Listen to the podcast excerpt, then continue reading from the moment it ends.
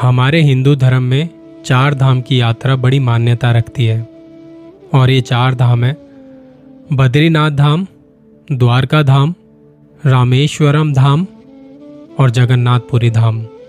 इन चारों धामों में से आज एक धाम की बात करते हैं जिसके बारे में पूरी दुनिया में बात होती है और जिसके रहस्य आज तक भी कोई सॉल्व नहीं कर पाया है।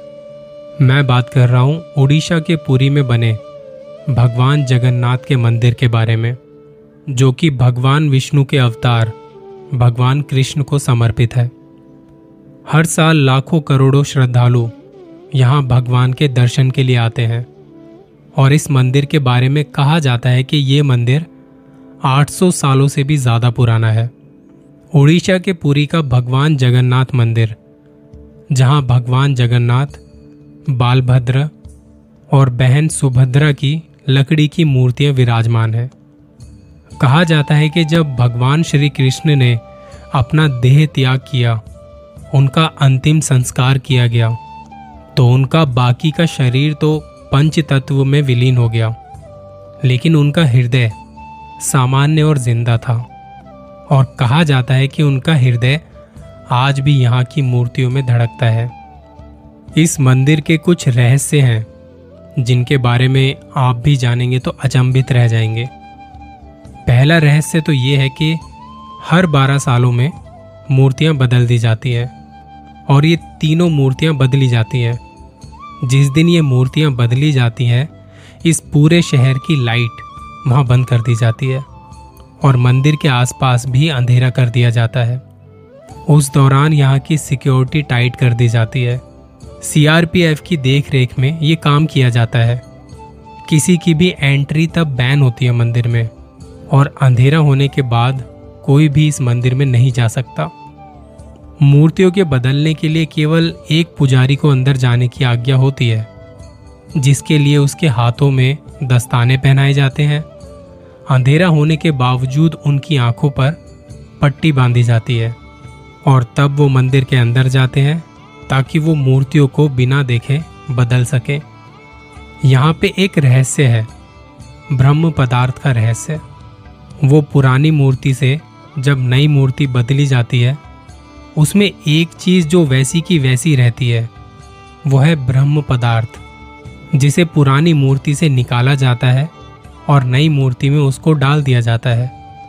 ब्रह्म पदार्थ को लेकर ये मान्यता है कि अगर किसी ने भी इसे देख लिया तो उसके तेज से तुरंत उसकी जान चली जाएगी।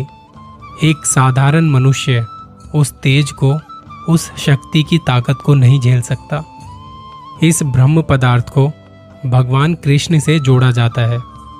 बहुत से पुजारी कहते हैं कि मूर्तियां बदलते समय जब उस ब्रह्म पदार्थ को पुरानी मूर्ति से नई मूर्ति में डाला जाता है, तब उस वक्त आंखों पर पट्टियां तो होती हैं, पर हाथों में कुछ उछलता हुआ सा महसूस होता है, जिसको कभी भी किसी ने देखा नहीं है, बस महसूस किया है।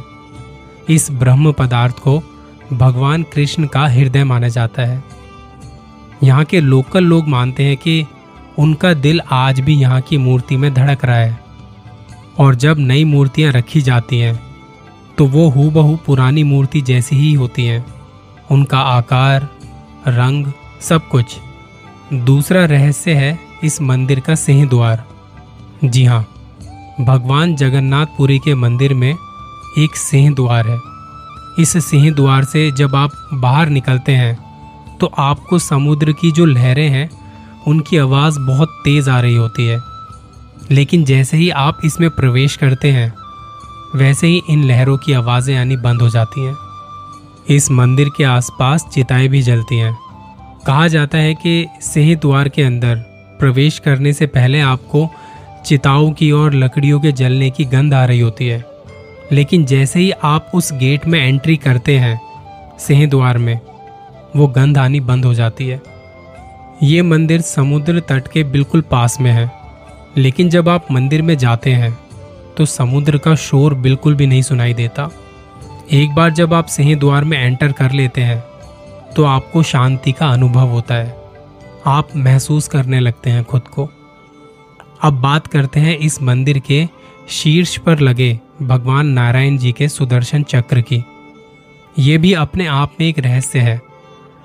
अष्ट धातु से बने इस चक्र को नील चक्र कहा जाता है और इसको बनाया ऐसे गया है कि इसको पुरी के किसी भी कोने से और दिशा से देखा जा सकता है।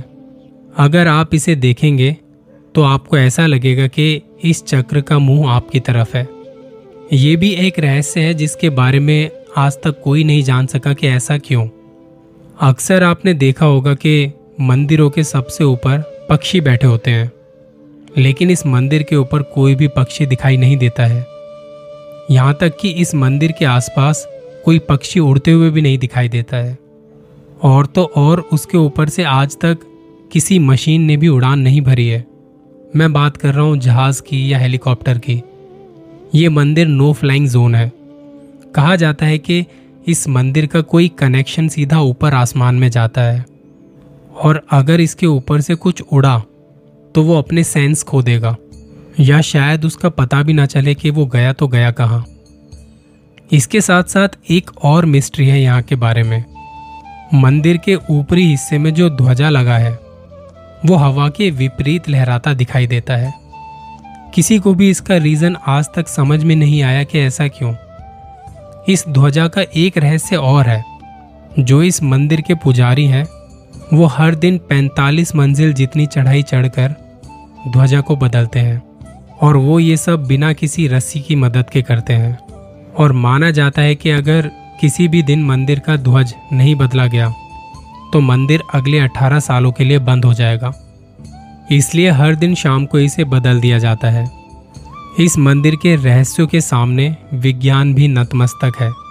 साइंटिस्ट का कहना है कि जो कोस्टल एरिया होते हैं, समुद्री तट जो होते हैं, वहाँ की जो हवा की दिशा है वो दिन में समुद्र से ज़मीन की तरफ बहती है और शाम के समय ज़मीन से समुद्र की तरफ बहती है। लेकिन इस मंदिर के आसपास के एरिया में यहाँ पर जो समुद्री हवाएं हैं वो उल्टी डायरेक्शन में बहती हैं, यानी कि दिन में वो ज़मीन से समुद्र की तरफ बहती हैं और शाम में वो समुद्र से ज़मीन की तरफ बहती हैं। अब भगवान की भक्ति और रहस्य की बात चली है तो भगवान के प्रसाद की भी बात कर लेते हैं। कहा जाता है जो यहाँ का रसोई घर है वो दुनिया का सबसे बड़ा रसोई घर है। हर रोज़ तकरीबन 500 से ज़्यादा रसोइया और उन्हें साथ देने के लिए 300 से ज़्यादा लोग यहाँ होते हैं। प्रसाद बनाने के लिए बर्तनों को 7 लेयर्स में रखा जाता है, एक के ऊपर एक। और आपको जान के बड़ा आश्चर्य होगा कि सबसे ऊपर वाले में खाना सबसे पहले पकता है और सबसे नीचे वाले में सबसे आखिर में पकता है। यहाँ का प्रसाद कभी कम नहीं पड़ता, चाहे जितने भी भक्त आ जाएं। हर दिन यहाँ 35 से 40 हज़ार भक्तों का प्रसाद बनाया जाता है और चाहे तो ये संख्या लाखों में क्यों ना पहुँच जाए, लेकिन आज तक के इतिहास में कभी भी ऐसा नहीं हुआ कि प्रसाद कम पड़ गया हो। भगवान श्री कृष्ण का ये मंदिर और उसके रहस्यों को हम बारंबार प्रणाम करते हैं। उनकी लीला का कोई जवाब नहीं। उनका हृदय आज भी यहाँ पे धड़क रहा है और वो आपके और हमारे बीच आज भी यहाँ पे जीवित है। भगवान श्री कृष्ण का आशीर्वाद हम पर बना रहे। जय श्री कृष्णा।